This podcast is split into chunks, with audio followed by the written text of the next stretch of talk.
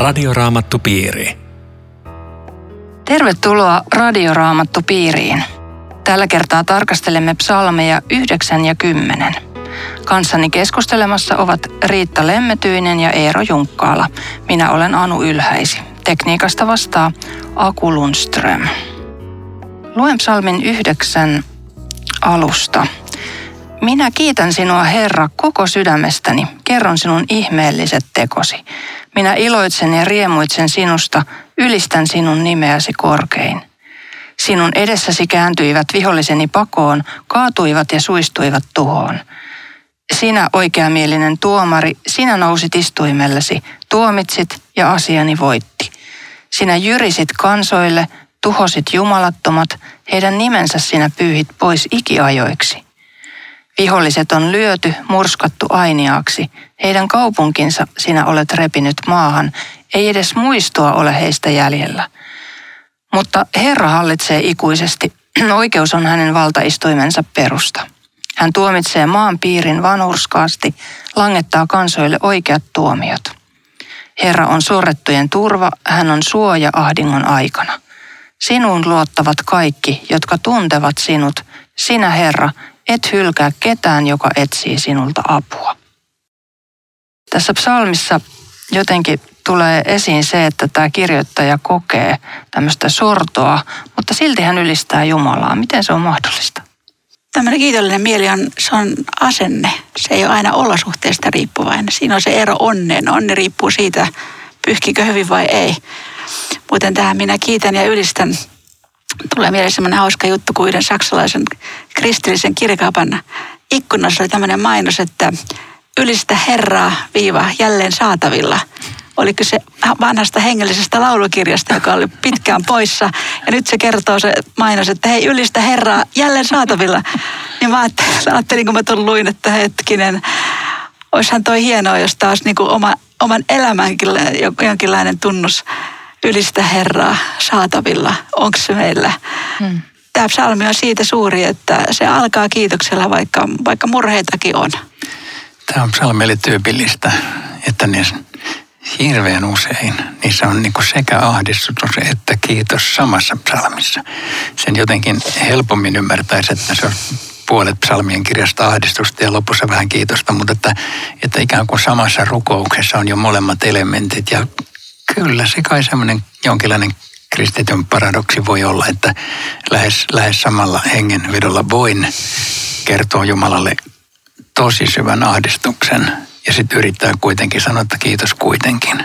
Mm. Mm. Daavid kertoo, että minä iloitsen sinusta, minä riemuitsen. Siis kristittyjähän on syytetty päinvastaisesta. Se on kristitty, se on semmoinen iloton ihminen, synkkä ja ikävä kyllä se syy on meissä, että me annetaan semmoinen kuva, mutta näin ei pitäisi olla, koska aina on kuitenkin syytä Jumalan ihmisellä iloon, koska Jumala ei ole koskaan voimaton. Mutta tota, tämä on semmoinen kysymys. Niin, ja osittain kai suomalainen luonteenlaatu hiukan, niin. että, että mm-hmm. ollaan pikemminkin semmoisia, että ei me nyt lähdetä hyppimään riemusta kovin herkästi. Sitä... Mutta kuitenkin se näkyy ihmisestä, että silmistä näkyy aika paljon, että onko se, miten menee. Mm, mm. Miten muuten tässä myöskin tässä psalmissa tulee esiin se, että tämä kirjoittaja muistelee näitä Jumalan tekoja ja ne tuo hänelle iloa. Tuoko ne sulle tai teille iloa, että muistelette toi, mitä toi, Jumala on tehnyt? Toi on hyvä, koska joskus, joskus kun tuntuu, että nyt ei mulla ole mitään uskoakaan ja onko Jumalakaan missään. Sitten voi ruveta miettimään, että oli ainakin, ei nyt ehkä eilen, mutta kerran, joskus jonain päivänä kuljin tätä tietä ja, ja ei Jumala on muuttunut, niin luultavasti kaikki on edelleen hyvin, vaikka tällä hetkellä ei tunnu. Siis toi on musta hirveän arvokasta. Raamatussa usein palataan näihin muistaa, Jumala, muistella Jumalan hyviä tekoja ja kyllä siitä on oppimista. Mm, on joo. Sen voisi ottaa ihan tämmöiseksi elämänsäännöksi, että kun on synkkä mieli, niin muistelee kaikkia niitä hetkiä, jossa iloitsi ja kiitti. Ja niitähän löytyy vaikka kuinka paljon. Ja jos ei mitään tunnu löytyvän, niin, niin ainakin siitä voi iloita ja kiittää, että Jumala on antanut mulle elämän. Hän lähetti Jeesuksen, hän kutsui minut nimeltä, lunasti, odottaa taivaaseen. Joo, mutta usein ihminen kuitenkin ajattelee, että pitäisi olla joku konkreettinen kokemus tai va- varmuus juuri minua, että ju- juuri minä olen oikealla tiellä. Ja, ja tota, ehkä se voi olla hankalampaa semmoiselle, jolla ei ole mitään tällaisia. Pitää vaan luottaa ja... ja hmm. uskoa. Että ei ole mitään kokemusta. Niin, koska... on kai semmoisia kristittyjä, joilla ei ole mitään erityisiä kokemuksia. Tai en mä tiedä, onko. Pitääkö sen olla erityinen? Se voi olla muuten vaan hyvä kokemus. No niin, kyllä tietysti. En tiedä. Musta olisi vaikea kuvitella, että jollain, jollain ei olisi mitään. Niin, mulla on ihan sama vaikeus, koska kyllä Jumala on jotenkin niin hyvä ja isällinen, että se, se vaatii ne silmät. Mm. Niin se on sitä, mitä sä Riitta sanoit tuossa alussa, että se on sellainen, joo, vähän sellainen asenne, niin, eikä niinkään ne olosuhteet, että haluuko nähdä, joo, jotain menneisyydessä hyviä asioita. Joo, ja kyllä, mulla jos on mä... kyllä hirveän vähän mitään kokemuksia, mutta, mutta totta kai mä pystyn palauttamaan mieleen, että on Jumala munkin elämässäni aina matkan varrella ollut. Joo, mm-hmm. Siis toi Hendell, hän kirjoitti sen Messias Oratorion, hän oli halvaantunut ja, ja tota oli menossa vankilaan, oli saanut uhkauksen, koska hän oli hirvittävissä veloissa. Hän oli elämänsä niin kyllästynyt, että hän voisi loppua saman tien. Ja sitten tulee joku, joka sanoo, että hei, mulla olisi sulle käsikirjoitus, et viittis säveltää. Hän alkaa lukea psalmia viisikymmentäkolme ja siitä eteenpäin Jesaja. Kaikki muuttuu. Se sana teki sen. Mm. Niin. Se on sen Messias Oratorion takana. Tämä syvä. No, kiinnostava, kiinnostava kuva. Niin, niin onkin. No tässä jakeessa kuusi ja seitsemän sanottiin näin, että sinä jyrisit kansoille, tuosit jumalattomat, heidän nimensä sinä pyhit pois ikiajoiksi, viholliset on lyöty, murskattu ainiaaksi. Mistä tässä nyt puhutaan? Sitä ei tiedetä. Sitä, tämä on psalmien niin kuin tämmöisen historiallisen kontekstin ymmärtämisen vaikeus, että me ei saada sitäkin oikein mistään. Siis on, siinä on jokin sota varmaan ollut, siinä on varmaan Juuda voittanut jonkun vihollisen, ja se usein voitti ja usein hävisi. Ja sitten johonkin tällaiseen tämä ehkä liittyy, ja sitten se nostetaan ikään kuin tämmöiselle yleisemmälle tasolle, jo, jolloin lukija voi löytää siitä heti oman elämänsä tasoja. Joo, muuten mua puhutteli tämä jakeessa kymmenen. Herra on sorrettujen turva. Hän on suoja ahdingon aikana ja sitten jää kolmetoista. Hän muistaa, hän kuulee heidän avunhuutonsa. Herra on turva. Monet tuntee semmoisen nerokkaan teknisen keksinnän kuin turvaranneke. Sulla on kotona huonokuntoinen ihminen tai iäkäs ja sitten on kädessä tämä ranneke. Ja sitten sit tietää, että kun tulee suuri hätä, niin turva on siinä, että mä painan nappia ja kuuluu ääni, mikä hätänä. Niin tässä on jotenkin semmoinen samanlainen lohdullinen jae, että hän kuulee. Ja jos joku miettii, sille turvarannekkeelle voi antaa myöskin nimen, että Jeesuksen nimessä mä painan tota, hyvä Jumala, auta minua. Tää, tää turva ei ole nimittäin ollenkaan pikkuasia. Se menee tää Raamatussa pitkin matkaa, etenkin psalmeissa. Miten syvästi ihminen sitä turvaa kaipaa. Mm. Joo, mä ajattelin tuosta jakeesta yksitoista, kun siinä on toi loppu, että sinä Herra et hylkää ketään, joka etsii sinulta apua. Että jokaisessa psalmissa on joku tai montakin sellaista kohtaa, jota kannattaisi alleviivata tai kirjoittaa muistiin tai merkitä jotenkin, että tiukan paikan tullen voisi uudestaan ikään kuin tarttua siihen, että ottaa tämmöisiä itsellensä muistolauseita tai opetella ulkoa. Niin joskus tulee, voi olla, että se ei tänään elä yhtään, voi olla, että sä viikon päässä tarvit kipeästi juuri tätä santaa. Sen takia mä, mä siis olen itse alleviivannut tämän, sinä Herra et hylkää ketään, joka etsii sinulta apua. Siinä on yksi hyvä tämmöinen kahva, mihin tarttua silloin, kun elämässä tiukka paikka. Mm, toi on muuten totta. Ja psalmeissa on sellainenkin jännä juttu. Mä oon joskus lukenut psalmeja ihan silleen aina yksi psalmi illassa eteenpäin. Niin sitten joskus tuli, muistan, että ihan, ihan silleen ajattelin ihan tietoisesti, että no tää ei nyt mua niinku oikein koske. Ja seuraavana päivänä tapahtui jotain, miten se todellakin juuri koski niinku mua se, mitä siellä sanottiin. Että ne on kyllä... hienoja. Joo, ja tässä on meidän hyvä niin kuin muistuttaa uudestaan, kun me käydään psalmia läpi. Psalmithan on joskus vähän vaikeaa näin selittää, koska ne on niin monimerkityksisiä, ja niissä toimii monet samat teemat, tulee uudestaan ja uudestaan. Mutta että ne on rukousta, ja ne on ollut niin kuin Jumalan kansan huokauksia läpi vuosituhanten ja ne on aina toiminut tietyllä tavalla tietyissä tilanteissa ja sen takia niitä kannattaa käyttää tämmöisenä materiaalina, että luen näitä ja rukoilen näiden kanssa ja, ja sijoita ja. omat elämässä näihin kohtiin. Mm. Se on semmoista rukousta, jossa on niin kuin lupaus sisään kirjoitettu. Sinä et hylkää, sinä kuulet, sinä autat.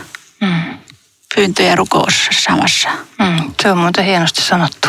Ja. Näinhän se just on. Joo, sen takia nämä on niin. Niin on, nämä niin hoitavia. Joo, Joo, kyllä. kyllä. Mutta ei entisaikojen ihmisilläkään mitään, mitenkään helppoa ollut, koska näitä rukouksia piti rukoilla. Mm.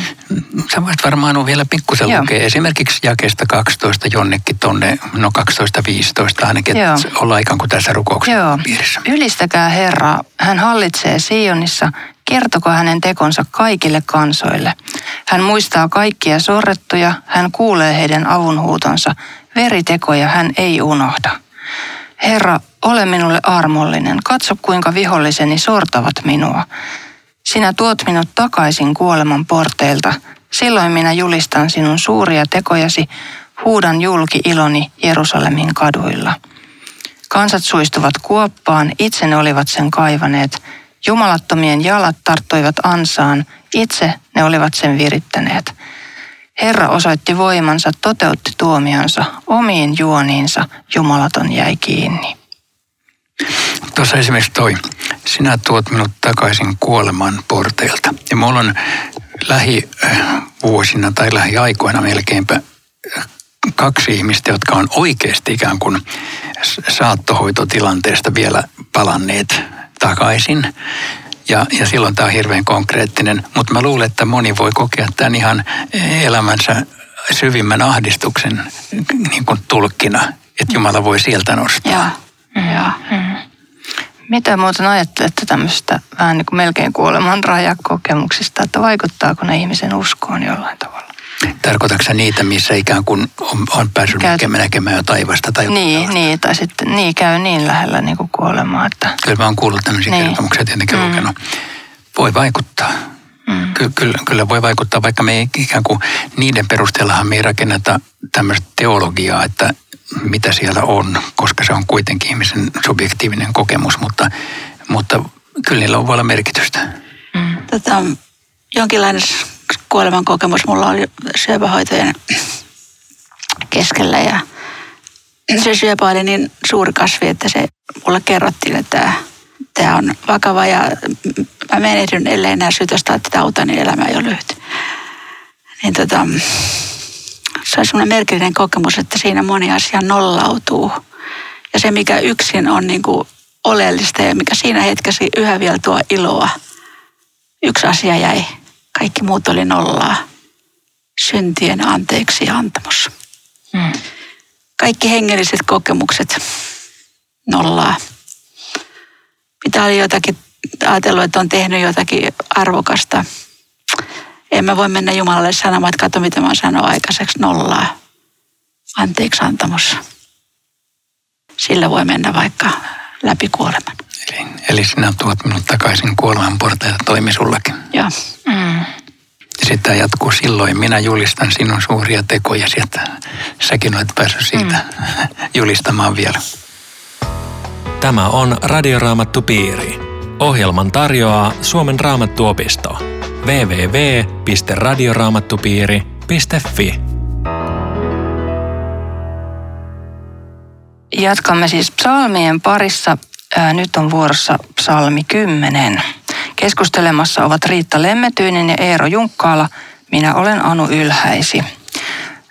Luen tässä aluksi itse asiassa psalmin yhdeksän loppupuolelta, mutta sitten jatkan tuonne psalmiin kymmenen. Tuosta luvun yhdeksän jakeesta kaksikymmentä aloitan. Astu esiin, Herra.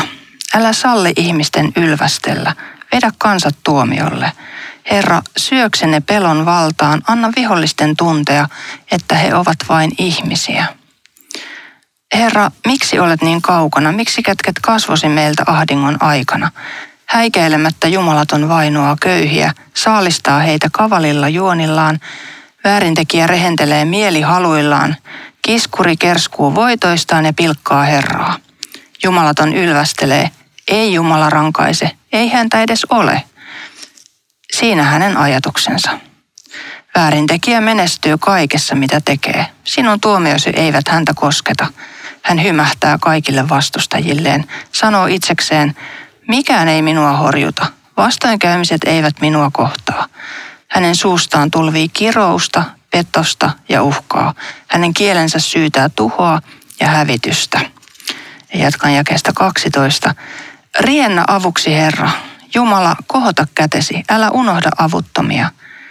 Miksi jumalaton saa pilkata sinua, Herra? Miten hän voi ajatella, ettei Jumala rankaise? Sinä näet kaiken. Tuska ja murhe ei jää sinulta huomaamatta. Sinä ojennat kätesi. Sinulle köyhä ja orpo uskovat asiansa. Sinä annat avun.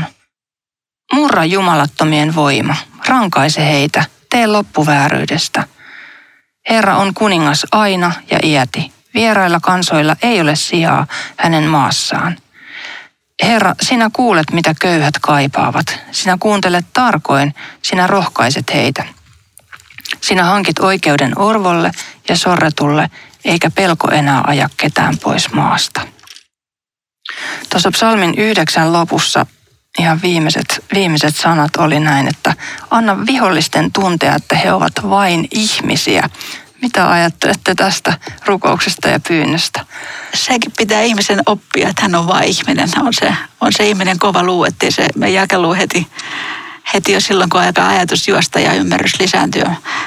Mutta jo varhaisesta lähtien ihminen on halunnut olla enemmän kuin ihminen, Jumalan kaltainen. Ja tämä riivaa nyt meitä läpi koko ihmiskunnan historian. Joo, ja mä, mäkin jotenkin ajattelen, että niin kuin enemmän ja enemmän tämä on sellainen vallitseva jotenkin ajattelutapa, että ihmisessä on niin kuin kaikki. Pitää löytää itsestä kaikki, kaikki ja sen voima, että sellainen tämä niin kuin uushenkisyys ja kaikki niin kuin jotenkin tuo semmoista, kyllä, että, että ihminen on jotenkin sellainen. Ja se vie sellaisen, niin kuin, mä jotenkin ajattelen, että mun, ihan munkin elämäni aikana jotenkin semmoinen auktoriteettien niin kuin olemassaolon myöntäminen on tosi paljon vähentynyt, että, että kaikki saa itse valita kaiken. Joo. Eli tehdä vähän niin kuin itsestään Jumalan tietyllä tavalla. Herra, miksi olet niin kaukana? Tämä miksi, se ilmaantuu Raamatussa kolmesataaseitsemänkymmentä kertaa. Missä kirjassa kysytään eniten miksi? Olisiko Jobin kirjassa? On. Mm. Aina kolmesataa kertaa pelkkä Job. Siis se on jännä juttu, kun tämä psalmin luki, että, että vanhassa testamentissa ei epäillä sitä, etteikö Jumala ole olemassa. Mutta se, mikä on se kova paikka, on se, että miksi hän on niin, tai siltä se tuntuu niin passiivinen. Ja se on se, jota, jota vastaan sitten ihminen kysyy, että onko hänen asiallaan Jumalalle enää mitään tärkeyttä ja auttaako hän minua. Ja, et, uskova ihminen on monta kertaa epätoivoisempi kuin ei-uskova. No, miten niin? No kun hänen hätänsä on, on jotenkin, kun jumalaton ajattelee, että ei Jumalaa ole. Ja se on semmoinen hänen onneansa vahvistava asia. Niin Jumalan ihmiselle tämä on ihan hirvittävä koettelemus, Jumalaako ei ole. Hän, hän kärsii paljon enemmän koko asiasta. Tätä tarkoitan. Niin, voi olla. Joo. Mulle tuli ihan toinen ajatus mieleen tästä miksi kysymyksestä nyt tällä hetkellä, että yksi tunnettu ateisti sanoi, että jos tuota taivaas, jos hän huomaa kuoleman jälkeen, että Jumala olikin olemassa, niin mitä hän sanoo Jumalalle? Niin hän sanoisi Jumalalle, että et antanut riittävästi näyttöä itsestäsi. Ja tähän on sitten vastattu, että Jumala kyllä antaa riittävästi näyttöä niille, jotka haluavat nähdä, mutta riittävästi tota, niin kuin tilaa olla näkemättä. Eikä hän pakota ketään kuitenkaan. Mm. No joo, tämä oli yksi, mm. yksi näkökulma. Mm. Mm. Mutta tämä miksi kysymys, tämä on, on kova kysymys ja hyvä, hyvä siis nostaa esille, koska se on, se on Raamatussa usein, se on ihmisen elämässä usein. Mm.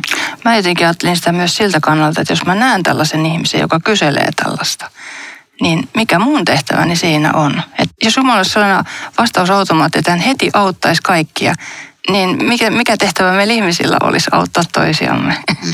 että et, tota, niin. et, et tavallaan siinä tulee niin kuin myöskin ihmisen paikka niin. toimia apuna toisille. Joo, ja sitten taas tuosta mulle tulee mieleen, että jos joku multa kysyy, niin munhan ei pidä heti sanoa, että siksi jokin vasta. Mun ei pidä heti sanoa, että joo, kyllä mä tiedän, että joo, täällä on jokin tarkoitus sun elämään. Siis niin kuin mm. antaa mitään suoraa, helppoa, yksinkertaista vastausta, koska useimmiten sellaisia ei ole. Mm. Mutta kuitenkin, niin kuin sä sanoit, niin olla rinnalla, kulkea mm. sen siinä, siinä. Me tarvitaan toisiamme juuri tässä. Mm. Mm. Se englantilainen Spötson antoi hyvin sielunhoidollisen näkökulman tähän ensimmäiseen lauseeseen. Herra, miksi olet niin kaukana?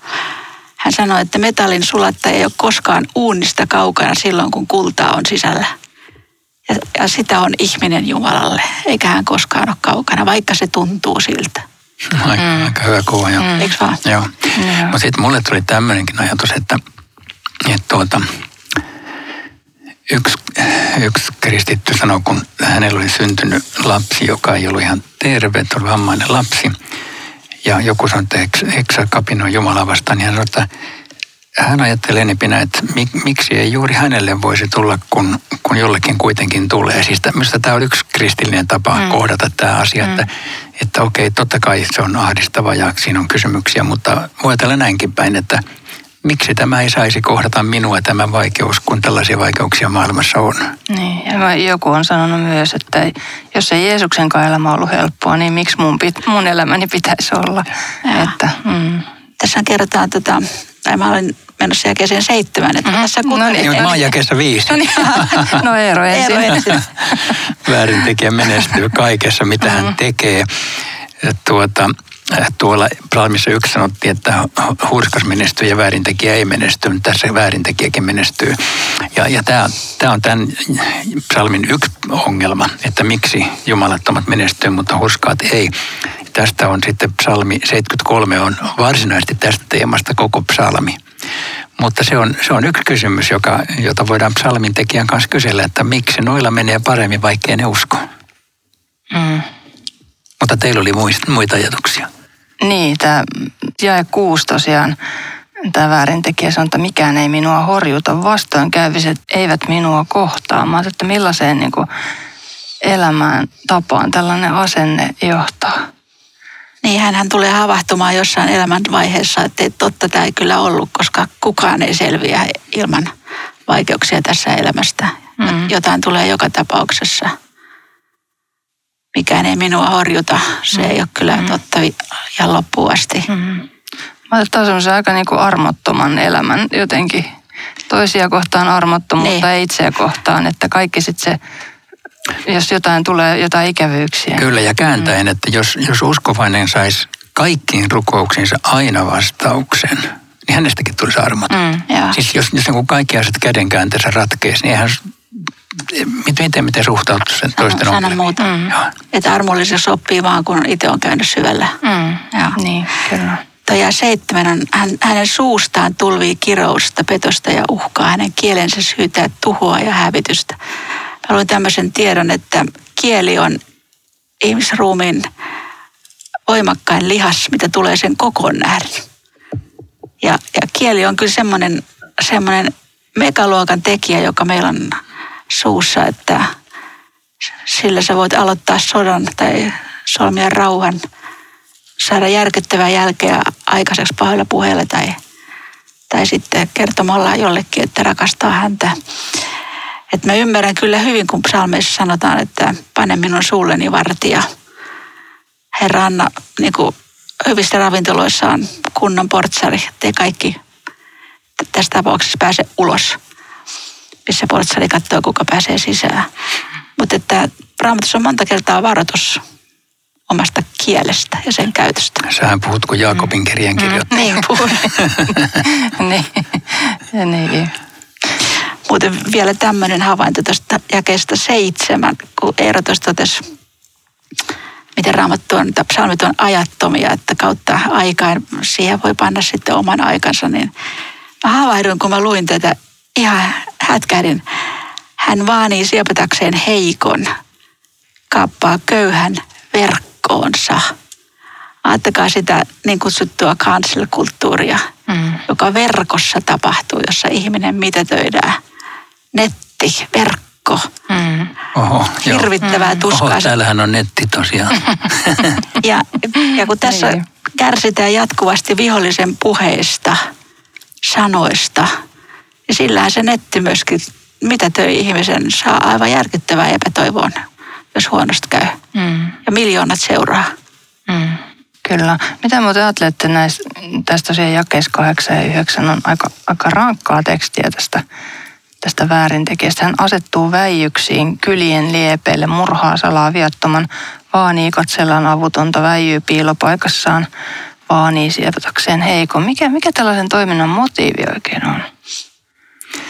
Niin tätä nyt vaan kuvaa ehkä jonkinlaista aika äärimmäistä patologista tapausta, joka tekee jotain tällaista, mutta, mutta samalla siihen voi, niin kuin on puhuttu, niin asettaa kaiken, kaikki mahdolliset tällaiset niin kuin kiusaukset ja koettelemukset tai pahan hyökkäykset, jotka tulee eri tavoin, että, että ne ei kaikki tule niin, että kulman takana on joku, vaan että, että tuota, maailman pahuus iskee silmille tai tai saatanan hyökkäykset ylivoimaisia tai muuta tällaista. Ja, mä ajattelin tällä kohtaa siitä, miten, miten voi olla mahdollista, ja onhan se, että tämmöisestä Jumalan luomasta ihmisestä, jota tuossa psalmissa kahdeksan just mietittiin, minkälainen peto hänestä voi tulla. Mm. Jos ei ole yhteyttä Jumalaan, niin ei ole myöskään yhteyttä toisiin ihmisiin, ja moni asia on sirpaleina. Joo, mutta sitten tosiaan nämä on, nämä on vähän tämmöisiä inhottavia jakeita, niin sitten on hyvä mennä tuosta jakeesta kaksitoista eteenpäin, koska täällä, täällä niin kuin tämä soundi muuttuu, riennä avuksi Herra. Esimerkiksi jakeen neljätoista, tota, mä, mä oon alleviivannut, sinä näet kaiken, tuska ja murhe ei jää sinulta huomaamatta. Sinä ojennat kätesi, että se on, se on sana, jonka tänään voi tarttua. Mm. Ja sitten tuolla jake seitsemäntoista, josta Herra, sinä kuulet, mitä köyhät kaipaavat, sinä kuuntelet tarkoin, sinä rohkaiset heitä. Ja että miten upeata on ajatella, että Jumala oikeasti ku- ei vaan epämääräisesti kuuntele, vaan kuuntelee tarkoin. Musta toi rohkaisu on ihanaa, ja mulle yksi sellainen huippukohta Raamatussa on, kun joku lähettää toiselle terveisiä. Ja se oli, se oli Jeesus, joka lähetti niiden kahden naisen käynnin jälkeen, jotka kävi siellä haudalla, niin Jeesus lähetti terveisiä Pietarille, opetuslapsille ja Pietarille. Radioraamattupiiri. Kiitos seurasta ja keskustelusta. Voit kuunnella tämän lähetyksen uusintana sunnuntaina heti kello kaksitoista jälkeen. Kaikki Radioraamattupiiri-ohjelmat löytyvät myös osoitteesta radioraamattupiiri piste fi ja spotify piste comista. Rukoilisitko Eero tähän loppuun? Niin Herra, kiitos, että sinä näet kaiken. Tuska ja murhe ei jää sinulta huomaamatta. Kiitos, että sinä kuulet, mitä köyhät kaipaavat. Sinä kuuntelet tarkoin ja sinä rohkaiset heitä. Niin myös tänään täällä meitä. Aamen. Tavataan taas ensi viikolla. Hei hei. Radioraamattupiiri. www piste radioraamattupiiri piste fi